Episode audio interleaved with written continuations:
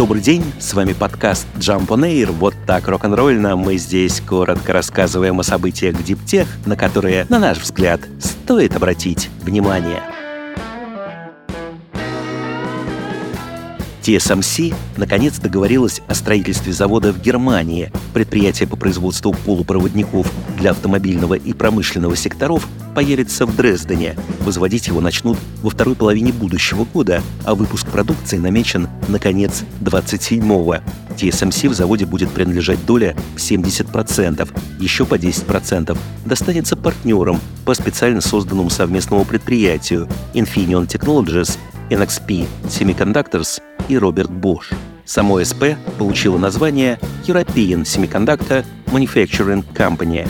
Общие инвестиции в проект оцениваются в 10 миллиардов евро. Половину от этой суммы, 5 миллиардов, оплатит в качестве субсидии правительство Германии. Для немецких властей за последнее время это уже вторая сделка по привлечению в страну иностранных чипмейкеров. Совсем недавно стало известно, что американская Intel построит в Магдебурге собственный завод стоимостью 30 миллиардов евро. Данному проекту правительство Шольца обещало еще большую субсидию в размере 10 миллиардов. Для TSMC предприятие в Дрездене станет первым заводом в Европе. Также тайваньская компания занята сейчас созданием производств в американской Аризоне и в Японии.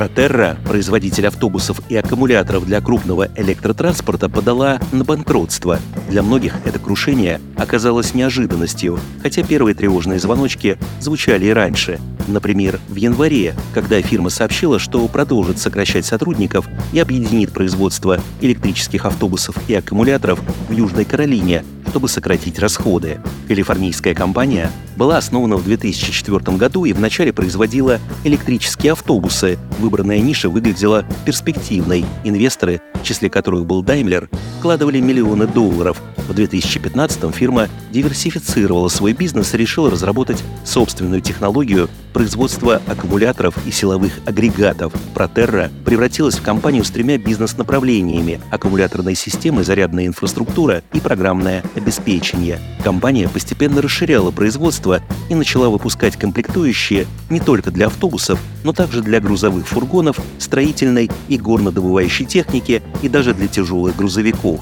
Кроме того, Протерра установила по всей Северной Америке более 100 мегаватт мощной инфраструктуры зарядки электромобилей для коммерческих автопарков. В общем, дела шли вполне хорошо, и в 2021 году компания стала публичной через механизм SPAC, получив оценку в 1,6 миллиарда долларов. А вот дальше все пошло не так. Протерра израсходовала капитал, пытаясь одновременно масштабировать три своих бизнеса. Во многом компанию подкосило участие в тендерах на поставку автобусов транспортным агентством. Чтобы получить контракты, фирма сознательно занижала цены на свою продукцию – Свою роль сыграла и инфляция. Обычно контракты подписываются за год-полтора до начала производства автобусов. В итоге деньги, переведенные заказчиками в 2021 году, не покрывали даже производственные расходы в 2022. Плюс неустойки, которые Протера выплатила контрактному поставщику TPI Composites из-за сбоев цепочки поставок, а еще постоянные сложности, связанные с тем, что каждый из заказчиков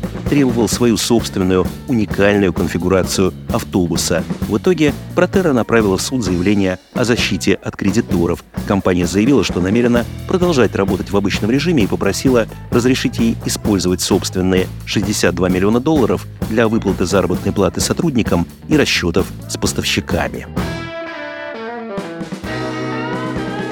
Общественной зарядной станции с динамическим ценообразованием запустила в Копенгагене немецкая ИОН. Такая модель вводится в Дании впервые. Она учитывает несколько факторов – время суток, пропускную способность сети и даже долю в электричестве возобновляемых источников энергии. Компания утверждает, что в непиковые часы зарядиться можно будет на 50% дешевле. Динамическое ценообразование способно оптимизировать зарядку в общественной зарядной инфраструктуре. Это беспроигрышная ситуация как для наших клиентов, так и для окружающей среды, заявили в ИОН. Правда, пока все это происходит в рамках пилотного проекта и не вполне понятно, будет ли эта практика распространяться на другие рынки. У ИОН на данный момент по всему миру более 36 тысяч общественных точек зарядки и 3 тысячи сверхбыстрых зарядных станций. Компания использует в основном оборудование от итальянской Alpitronic. В марте этого года ИОН выиграла 4 субконтракта на 165 зарядных станций в Копенгагене.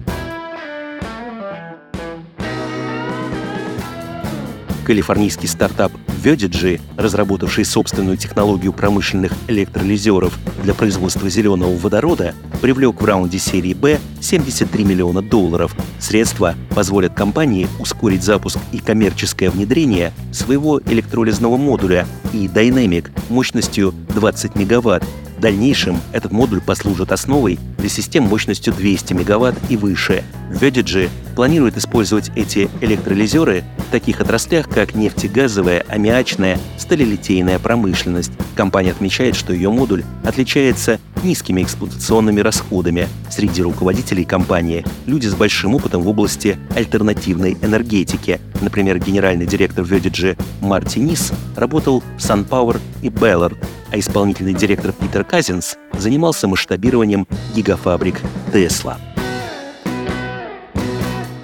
Швейцарская биотехнологическая компания Kita Swiss привлекла более 4 миллионов евро в ходе предварительного раунда финансирования. Деньги, поступившие от неназванных инвесторов, будут направлены на ускорение разработки лечебного питания от мигрени и связанных с ней неврологических болезней – Мигрень – самое распространенное неврологическое расстройство. Ею страдает во всем мире примерно 1 миллиард человек. При этом медицина до сих пор не предложила решения, которое было бы направлено непосредственно на устранение основной причины заболевания. По данным исследователей Kit Swiss, мигрень связана с нарушением обмена веществ в головном мозге. Компания заявляет, что ответом на эту проблему является ее продукт Мигрокит – это, по сути, топливо для мозга, испытывающего особые энергетические потребности. В основе работы препарата лежит эндогенный метаболит, кетоновое тело, которое, как утверждают разработчики, помогает в случае, когда в голове появляются сложности с утилизацией или транспортировкой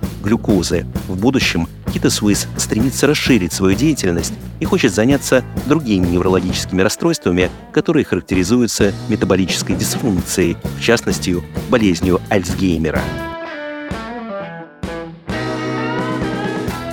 С вами был подкаст Jump on Air. Короткая рок-н-ролльная о событиях в диптех, на которые, на наш взгляд, стоит обратить внимание. Подробнее эти и другие новости диптех читайте ежедневно в нашем телеграм-канале Jump Daily.